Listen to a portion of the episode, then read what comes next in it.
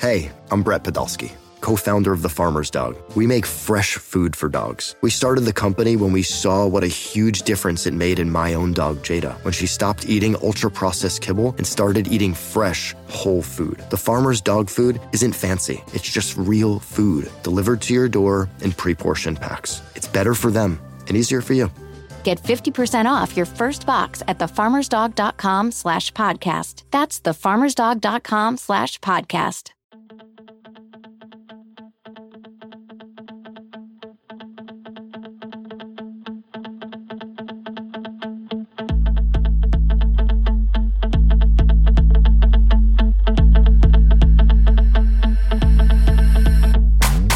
Welcome back to the Swamp 24-7 Podcast. I'm Thomas Goldcamp here with Blake Alderman. Blake, big game on tap. First off, some news that we didn't get to on Tuesday. We weren't quite sure what the extent of his injury was, but Florida starting linebacker Ventrell Miller will be out for the season with a torn biceps. Obviously, I don't want to spend too much time on this because we're going to talk a lot about the matchup between Alabama and Florida in the second half of the show. But Blake, this is a significant loss for Florida. Definitely. When you lose your leading tackler for the team, someone that you've consistently put as a leader, as a captain, you know, as kind of the, you know, the general of your defense, you know, that's definitely a big blow, especially considering that Florida, you know, Amari Burney has had a lot of snaps, but past that, you're looking at a guy like Tyron Hopper, who hasn't really played a lot. He's played some. You think a lot of him as far as, you know, athleticism, you know, even Derek Wingo, another highly regarded recruit coming out. You can shift Jeremiah Moon around. So there are some ways to shuffle things around, but when you're losing a guy that is, you know, a hard-nosed tackler, really that brings the tone and sets the tone for that defense, it's a big loss for sure. But, you know, we'll see how these other guys kind of pan out, some of the guys that are more athletic that Florida recruited and think the world of. So it's a fast track for those guys. You're going to have to throw them in the mix for sure, but no doubt. Big loss. No doubt. And I think Tyron Hopper's been a guy that's jumped in there in the last 2 weeks and done a pretty good job. I think the other thing, Blake, that's going to help is, you know, Jeremiah Moon's a guy that has moved a little bit more from that edge rusher position into kind of a stack backer look. And so he'll be able to give you some snaps there as well. But Blake, let's talk about recruiting. This is a huge weekend for Florida. And really the way that the Gators have kind of structured their recruiting, I think this, and correct me if I'm wrong, is going to be the major visit weekend. Obviously the Tennessee week, the Florida State week, they'll have guys in. But this is a chance for Florida to really showcase what the Swamp can be when it's at its best. And I think a lot of people have pointed back to that 2019 Auburn game as kind of the last time the Swamp was the Swamp. And Blake, this is going to be one of the biggest games in the Swamp in a long time. What kind of impact can these big games, especially if you're competitive, especially if you keep the crowd into it, can it have on some of these recruits that are coming to the game? You know, I think for me, a lot of these kids just want to see a really rocking atmosphere. And that's, I was going to even mention that 2019 Auburn game to where it was just loud. You know, you had some of the quotes. This is definitely the most stacked visitor list that I've ever seen since I've covered Florida recruiting. So getting that out of the way, I had thought previously before that the 2019 Auburn visitor list was probably the best one I had seen. And that's one where you had guys afterwards that said, you know, I couldn't hear myself think, you know, it was the loudest game I've ever been to. Those types of things set impressions on guys. You know, sure, a win would, you know, definitely be a big impression on a lot of these kids. But I think just the atmosphere, seeing where the team's competitive at, you know, I think a lot of these kids are really excited to come in there and see it, especially considering that, you know, recruiting visits were a thing last year unless you purchased your own ticket and bought your own way there on a self-guided visit. But you know, I think it's going to be a big impression on a lot of these guys because the atmosphere is going to be great. They're going to get a chance to spend time around coaches. You know, a lot of the other visitors are going to be there as well. So, you know, they all get a chance to hang out together. So I expect it to be a good showing for Florida to get some of these recruits in there. Certainly their biggest visitor weekend, at least that I expect this season. No official visitors in this weekend. Florida playing that out specifically to not have any official visitors. I think that's more of the staff trying to kind of trickle some of those guys out for some other games. You know, ideally after the season around December, I think is when they would really want to get a lot of the bulk of these official visitors on campus, but they have a stacked unofficial visitor list. I mean, there's more kids on this visitor list than I've ever seen since I've covered Florida recruiting. So it's going to be a big weekend on the recruiting trail as far as these guys getting into campus. Can I put you on the spot for a minute? Sure. Do you remember offhand any recruits that Auburn game made a big difference with? Because I remember, I mean, I know specifically the LeMichael Pierine run was like, that was something everybody was talking about after the game. And again, I know I'm putting you on the spot here, but is there an example from that class maybe? I'm looking at the list now. I want to say they had Zykevius Walker, Darnell Washington, EJ Smith and Marcus Doomerville were the four official visitors. Those were the four official visitors, and it definitely didn't make a big impression on them, you know, because they obviously ended up at other schools. I'm pulling it up now as well, some of the other guys. You know, I don't – scanning through it, you know, there's not a lot of guys that, you know, committed to Florida looking through here. You know, definitely Isaiah Walker was one of those guys that showed up for that game, eventually committed to Florida, but, you know, left to go to Miami. But looking through the list, you know, there weren't a lot of guys that looks like the, you know, that Florida made a big move with as far as landing them. But so this is maybe more of a starting point. Yeah. I mean, some of these guys. Sure. You know, especially considering you're getting a lot of the 2023 guys in there. That's definitely a big bulk of those guys, getting the underclassmen ones in there. That's how you start the foundation for some of these guys. You know, you have the cluster of guys that committed in the summer. Florida's got some guys that are committed to other schools getting in there. So that's a chance to kind of continue to chip away at those guys. A lot of these five-star guys, you know, like, you know, Evan Stewart is one of the big time visitors, the five-star wide receiver from Texas. Florida will get on campus this weekend. This will be his third visit to Florida. Took the official visit back in June. So it's more of just a chance to continue to get these guys. Some of these guys, it's their first game visit. You know, they haven't been able to see the Swamp, you know, in capacity or, you know, rocking like it's going to be. So it's a chance to show what your game day atmosphere is like, not having to watch it over a Zoom video or looking at it over YouTube. So I think that's how you lay a lot of the foundation for some of these guys for sure. So I guess along that point, are there any guys that you're, this is the question we always ask, especially when we're on the podcast talking to more maybe casual viewers than the subscribers on Swamp 24/7. Are there any guys immediately off the bat that you would put on commitment watch as guys that could pull the trigger for Florida this weekend? Jakevion Nonar. He's a three-star offensive tackle from down in the Belglade area. I think he's one guy that I would keep an eye on. I think Florida's a team to beat there. Previously, it's been mentioned maybe an October, November type of commitment timeline. We'll see if he sticks to that. I think Florida's a team to beat. I think an in-depth visit. He visited back in July at the end. He camped for Florida, you know, got the offer in early August. So I don't know that he really got an in-depth visit. So I think getting a chance to look more in depth there. He's a former Pittsburgh commitment, backed off that early verbal pledge. I think getting a little bit more of a, you know, in-depth visit for him, spending more time around the coaches, if he's able to do that. I think that that's one guy for sure that sticks off the, at least off the cuff that, you know, is one guy that I would keep an eye on. All right. Well, you're the recruiting guru.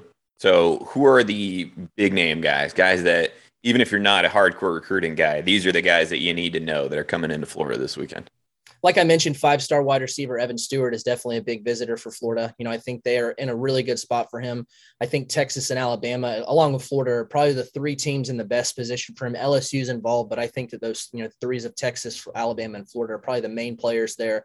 He's really good friends with Florida's quarterback commit Nick Evers. He's coming with him on this visit. This is the second visit they've taken together. Well, I guess he was there on the official visit. So they've taken all three visits together. Always so this is a chance for, right. And they, you know, Evan had mentioned after his late July visit to Florida that he likes the connection he's built. They're 7-on-7 teammates, they're friends, you know, they camp together in the Swamp. Every throw that every pass that Evan Stewart caught at Friday Night Lights was from Nick Evers. So they have that connection. Evan Stewart put on a show at Friday Night Lights and they were great throws from Nick Evers as well. So that's definitely one guy to follow. A possible visitor is five-star defensive lineman, Michael Williams. He's currently committed to USC. He's from Georgia, the five-star defensive end, defensive lineman type of guy. Possible visitor. Clay Hilton fired. It's more of a, well, sure. It's more of a weather permitting type of thing. I spoke with his dad yesterday and they said that, you know, they really don't want to drive down there if the weather was bad, because that's a pretty far drive for them. And so it's a possible visit. You know, Mike Hell told Steve Wilfong, 24/7 sports recruiting director, that it's a possible visit. Dad kind of backed that up, but they're definitely keeping an eye on the weather, but that would be a big visitor. Like you said, because, you know, USC's fired their coach, you know, they're looking for another guy already. So Florida's going to continue to keep chipping away. Ohio State, Alabama, you know, those kind of schools, Georgia, or other schools that are, you know, still kind of keeping in contact with him. Five-star defensive lineman Walter Nolan will be in attendance with his father and his younger brother, who has a Florida offer and is a 2025 recruit. Notable because Walter Nolan recently, I guess in the last couple of weeks it was actually, named a top three of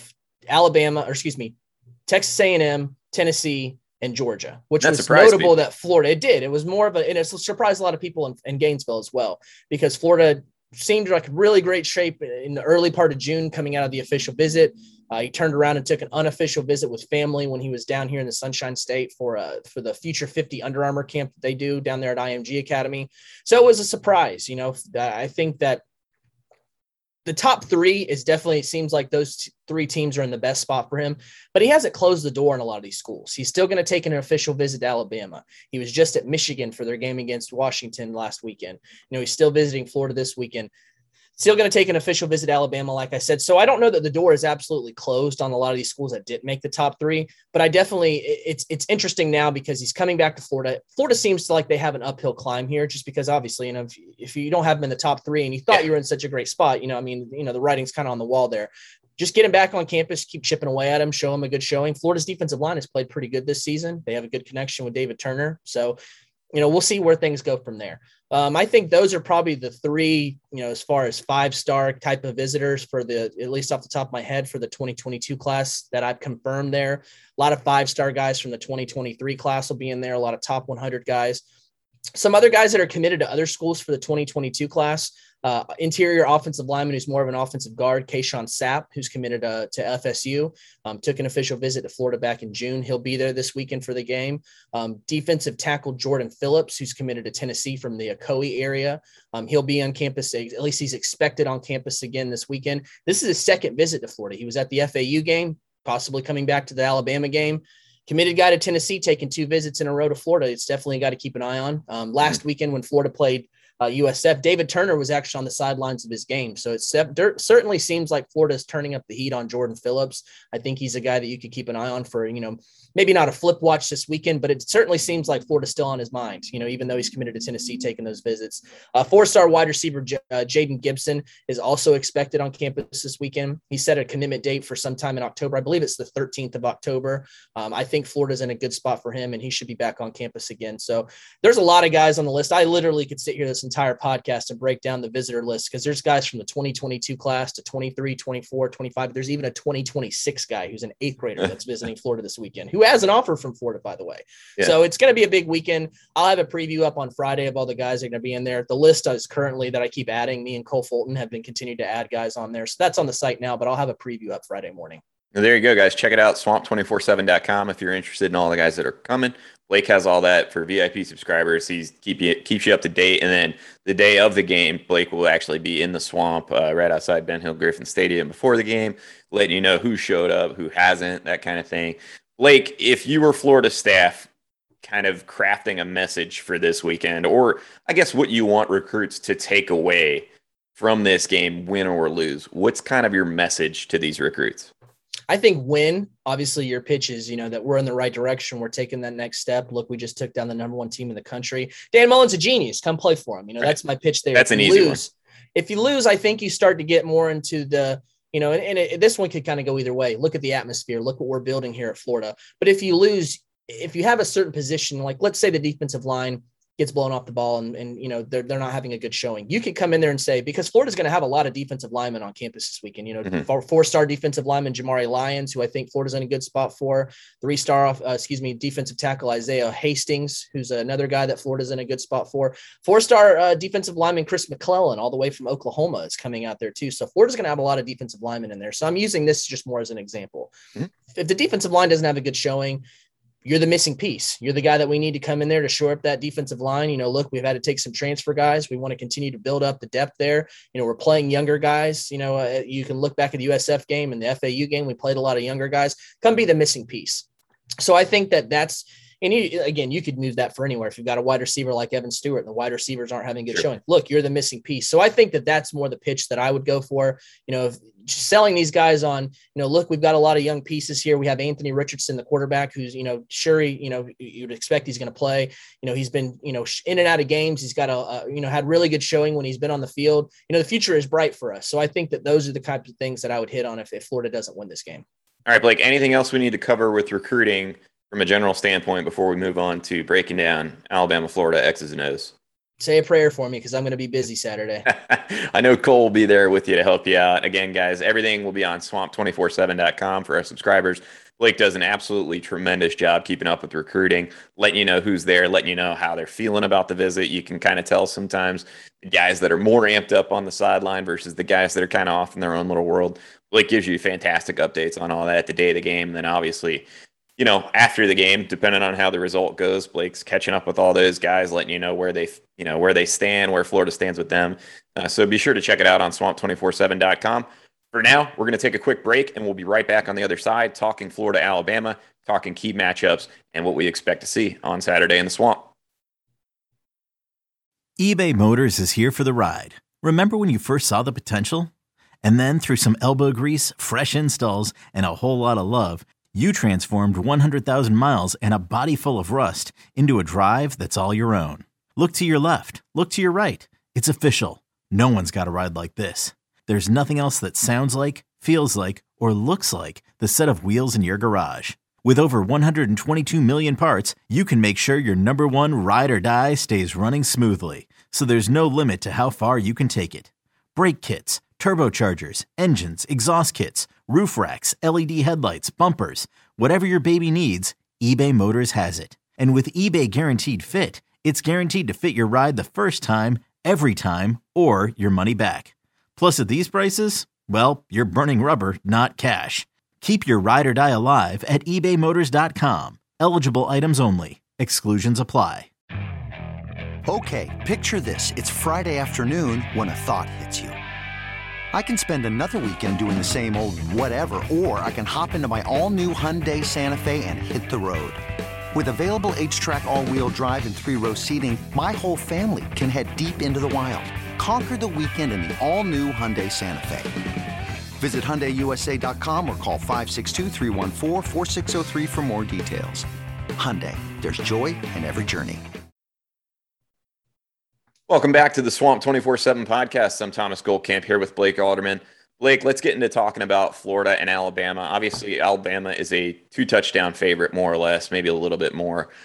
That's a big spread when you're coming into the Swamp, talking about playing in front of what we would imagine will be one of the most hostile crowds, you know, that Florida's had in a long time.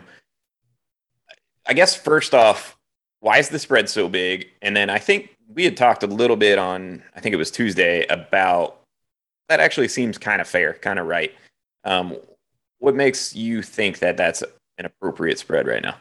I think when you look up just the number of points Alabama continues to put up against teams, you know, that's, you know, from the, you know, the Mercer types of teams to, you know, even Florida last year, you know, they've just continued to put a lot of points up. And that really didn't skip a beat from, you know, dropping off from, you know, Mac Jones to the, you know, the young guy they have now. So, and Bryce Young. So I think that it's just because they're just a well-oiled machine. You know, you look at the depth from them, you know, your third string guys, you know, a top 100 guy or a five-star type of player, you know, even when they throw in some of those younger guys like, you know, freshmen or redshirt freshmen, they don't really seem to skip a beat. So I think it's more just the juggernaut of Bama itself that really kind of has that, you know, has them humming, but they're also playing really well as well. You know, they're blowing out teams, you know, Miami, I think they weren't, I wouldn't put them as like an elite upper echelon type of team, but they beat the crap out of them. You know, whenever you, sure, yeah, for a season opener, whenever you have a young quarterback like that and you're working on a lot of kinks, you would think at least to just beat somebody that badly. I think it's just the fact that they're just, you know, just a machine. They're a monster and they just kind of run through whatever's in front of them. Yeah. And that was kind of the thought that I had. You know, I try to watch as much of other teams as I can, but obviously, Blake, when we're, you know, on Saturdays getting to and from the stadium, covering the team and stuff like that, it's sometimes hard. So you really have to make it a point to go back and watch. And I said late in that second half against USF on Twitter that, you know, this was when Florida was giving up points to USF late in the game. Emory Jones had a bit of a disaster of a second half. I said on Twitter, I thought things could get ugly against Alabama. And a couple of people reached out to me and said, hey, that's way dramatic. I'll be honest, after going back and watching a lot of Alabama over the last 2 days from their first two games, it was. I got more the impression after watching Alabama that this is not necessarily your midseason Alabama juggernaut. I do think there's a couple weak spots that maybe I wouldn't have anticipated just thinking about that Alabama aura, so to speak. And Blake, I think one of the things that stands out to me about Alabama's offense, one, I thought Bryce Young was really, really good in that Miami game. I thought every time Miami started a flash pressure, he was very good in the pocket, being able to escape from that pressure while also still looking to throw. And I thought he carved Miami up on kind of some of those plays where Miami pushed the pocket, but couldn't necessarily keep him contained. And then basically ended up leaving their secondary out to dry because they couldn't get to him. So that's an area that Florida's going to have to fix. But the other thing that stood out to me about Alabama I'm not sure that their run game is quite as dominant as it has been in years past. And the reason I say that is I think the percentage of plays that you see Alabama hit in the run game in the first 2 weeks is much lower than you're used to seeing from the Crimson Tide. And I think that's partly having three new starters on the O-line. I just don't see that unit executing quite as cleanly as we're used to seeing from Nick Saban, where typically you have guys on the O-line, you know, comboing on their blocks and then getting to the second level. The one thing you always see about Alabama is it seems like they always have a hat on a hat in the front seven, and they're getting to the linebacker level to spill runs into the secondary. I don't see that as routinely through Alabama's first two games as you might expect. And so I don't know, you know, if there's a way that Florida can take advantage of that. And we'll get into talking about that some in the keys of the game. But I'll be honest with you, I don't think this Alabama team looks unbeatable from what I've seen. Now, you have to play clean football, Blake. I think that's the number one factor against Alabama. You cannot make key mistakes. And to be quite frank, I actually thought that Mercer game could have been a lot closer if not for some key mistakes that Mercer made early on. They get a punt blocked, return for a touchdown. You know, Alabama pops the ball up in the air. They come away with an interception. All of a sudden, you're looking at a very different game at halftime. Those are the kind of things Florida cannot have happen if they hope to stay in this Alabama game. You can't turn the football over. Absolutely. When you're playing the number one team, you need to play a perfect game, if not a near perfect game. You know, you need to have everything go your way, and you need to capitalize if Alabama does make a mistake, have a turnover here, or, you know, a miscue or something to that effect. You need to capitalize on those types of plays, and you need to make sure that you don't turn the ball over as well, because turnovers, I think, are going to be a big part of this game, or could be at least. I think they absolutely will be. Alabama's defense, I think, has been very, very opportunistic. The one thing you see on tape in those first two games, their defensive linemen get their hands up really well and tend to bat a lot of passes into the air. You've seen a couple interceptions early in the season for Alabama that have been the result of balls that have tipped up into the air. And their secondary is very active once that ball gets tipped up and locating the football and making the interception. So that's where I, you know, get a little worried about Emory Jones. I think he's been late on things. If you're late on things against Alabama, man, it's going to go poorly. So first and foremost, Florida cannot turn the ball over like that. Blake, if there's a key to this game, if there's one key to this game for you, what would it be? I think for Florida on their side, I think on the offensive side, I think it's, you know, having a clean game with the quarterbacks. Like you said, Emory Jones he's been late on a lot of those throws. And I felt like when we watched the FAU game up in the press box, there were some throws where I was like, man, that ball was hanging up in the air way too long. Mm-hmm. Alabama would have capitalized on that. Right. So I think cleaning up those things, being precise with the ball, I think is something, not letting the ball hang up there, because if you let those Alabama defenders, you know, defensive backs get the hand on the ball, it's going to get intercepted. And I think vice versa for Florida's defense. I think rattling Bryce Young is going to be a big part for them. A young quarterback in his first true road test, like you mentioned, this is going to be we would expect it to be a really packed crowd, hostile type of environment. If you can rattle him and make him play like a young guy who's still learning, or maybe, you know, I mean, he's been great throughout the first part of this, you know, first couple games this season. If you can rattle him and have him, you know, have some things go your way, I think that's the key for Florida on defense. Yeah, I think so too. I mean, if you look at the first two games, I didn't think Bryce Young was as good in week two as he was in week one. Now, part of that, if you listen to Nick Saban at halftime coming off the field, he points out they had some drops down the field in that game in the first half against Mercer that could have made it look different. They had some poor execution on the O-line, like we talked about. I really think the right side of Alabama's offensive line is something that Florida needs to exploit. You got to be able to get edge rushers against that right tackle and kind of force the issue with Bryce Young. But you also have to keep him contained in the pocket, and that's one of the things I was pretty positively surprised by with Florida last week. They really managed to collapse the pocket well, and that's going to have to be the case against Bryce Young. But if you can do that, I think you have the chance to make some plays. I mean, he hasn't been quite as accurate down the field, I don't think, as, you know, I know he's got a 71% completion percentage, but a lot of those are high percentage type throws underneath. They will take shots, and Bama loves to take shots off the play action. But to your point, I think if you can get to him early, keep him off his spot, get the ball coming out quick, I think you have the chance to take advantage. Blake, one thing I see, though, is I think you have to do that with just four down. I don't think you can afford, and I guarantee you that Todd Grantham will mix it up and send five, send six, send seven even at sometimes. But I think by and large, Florida needs to, if it hopes to be able to slow Bama down enough to allow the offense to, you know, score points and stay in this game, I think you've got to be able to create pressure with four. You got to be able to make a difference with four. you know, the left side of Alabama's O-line is really good, man. 73 on tape. Evan Neal is just pretty good. As he's a monster. I mean, he will blow people off the ball. So I think you're going to have a lot of really good one-on-one reps between him and Zach Carter. Florida tends to put Carter more on that side.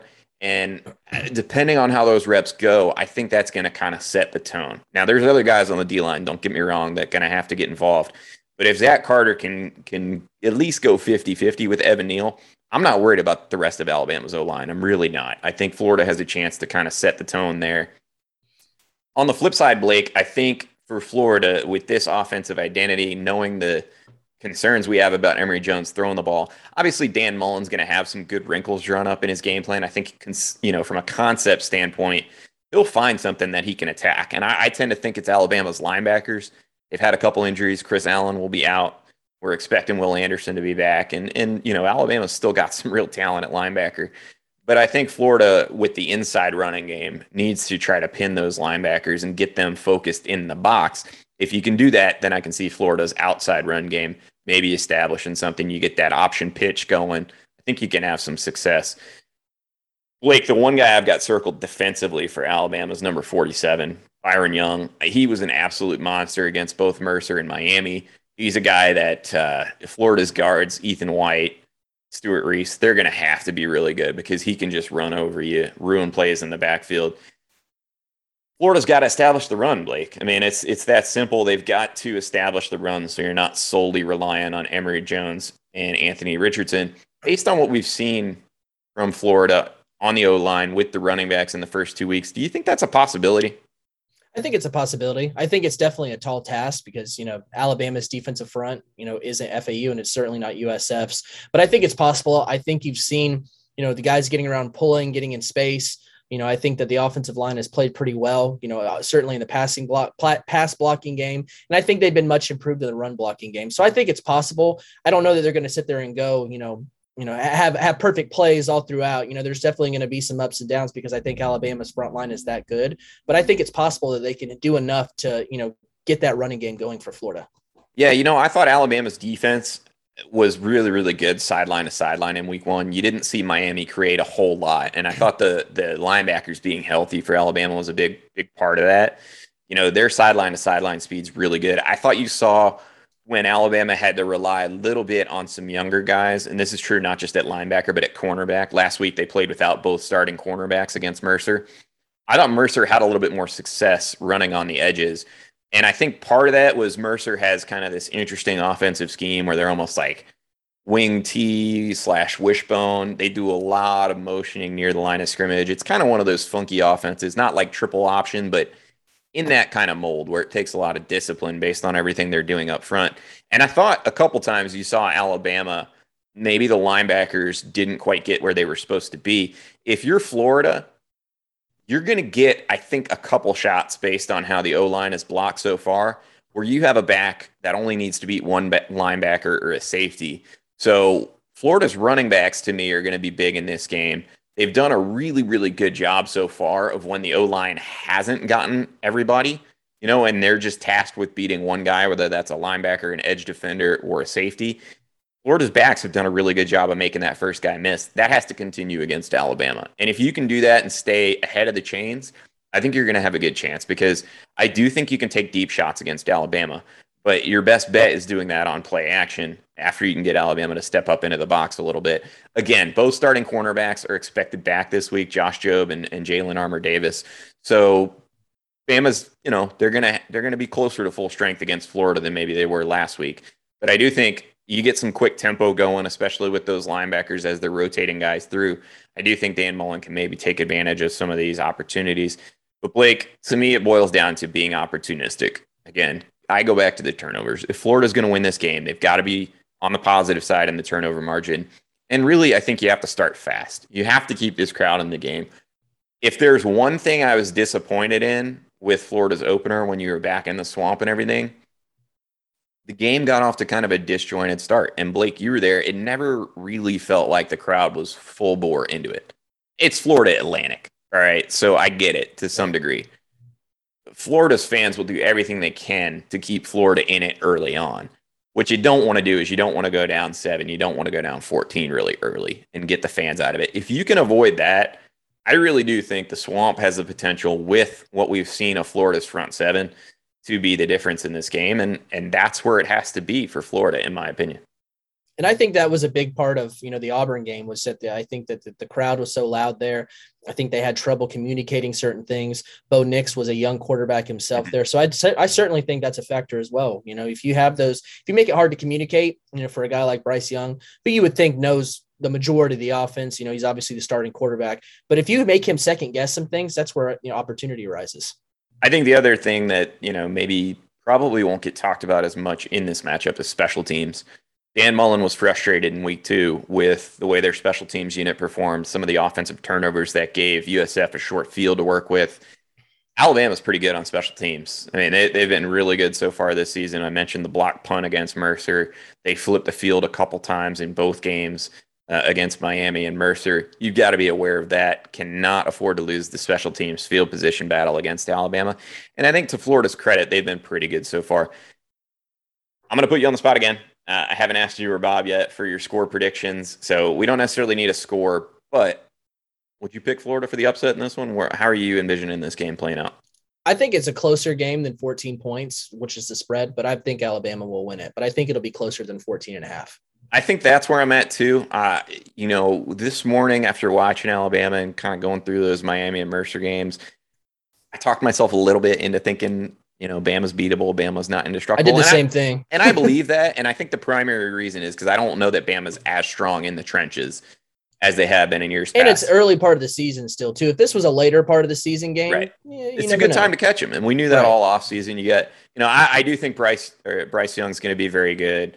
I think defensively, Alabama up front is still really stout. I mean, even without a couple of the linebackers that may be in and out of the lineup, they're good, man. The reason I can't pick Florida to win this game is because 2 reasons. 1, I don't trust Emory Jones with the football right now. And 2, I don't trust Dan Mullen to make a full switch to Anthony Richardson.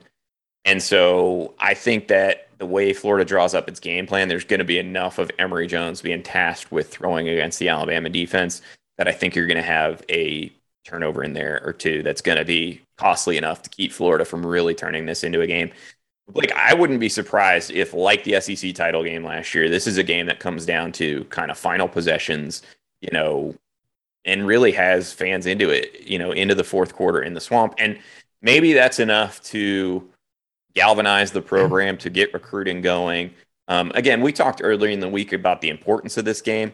I think it's kind of a no-lose situation in that if you do win or if you're highly, highly competitive where it's clear that you could maybe catch Alabama in a rematch, Florida's going to be in good shape.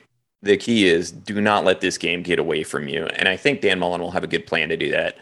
I think he's seen enough of Emory Jones in the first 2 weeks that he's not going to try to put Emory into situations where he's going to have to make those decisions. And unfortunately, that probably means paring back the offense some.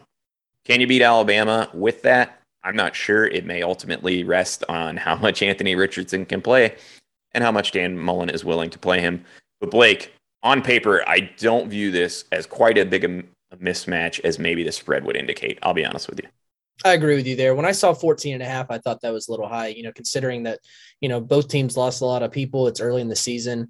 You know, I was surprised, you know, somewhat because, again, it's Alabama. You know, I think Vegas obviously loves them, you know, being the number 1 team. Yeah. They've won a lot of games, you know. So they get against the spread, too. Yeah, they're pretty good there, too. But I think it's definitely closer than the spread indicates. At least that's my opinion. You know, it was funny. We were talking to Damian Pierce this week, and, you know, people are asking about being a 2-touchdown dog at home. And Damian Pierce was like, wow, it's only 15?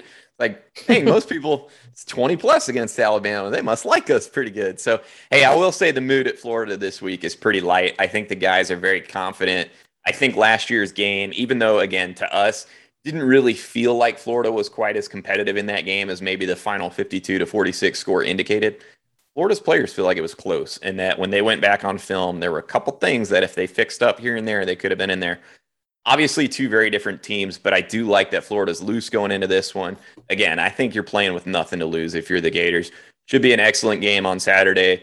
Again, recruiting is going to be a huge focus this weekend, so guys, stay tuned to swamp247.com. Blake is going to have a ton of updates, visitor list for you, the guys that show up, the guys that or raving about it, the guys that maybe aren't as moved, and we'll let you know where Florida's at going forward. But it is a big weekend in the Swamp, so we encourage you to stay tuned to Swamp 24-7. That'll do it for today's episode of the podcast, guys. We will be back on Sunday breaking down what should be a huge game for the Florida Gators. So don't miss it. We'll be back.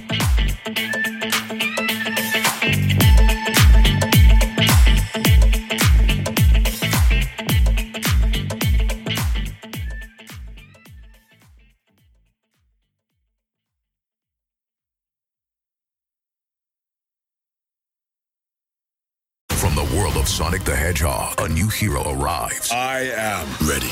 Is there anyone stronger? No. Ha! Tougher? No. Funnier? I do not make jokes. I make warriors. Knuckles, now streaming only on Paramount+. Yes!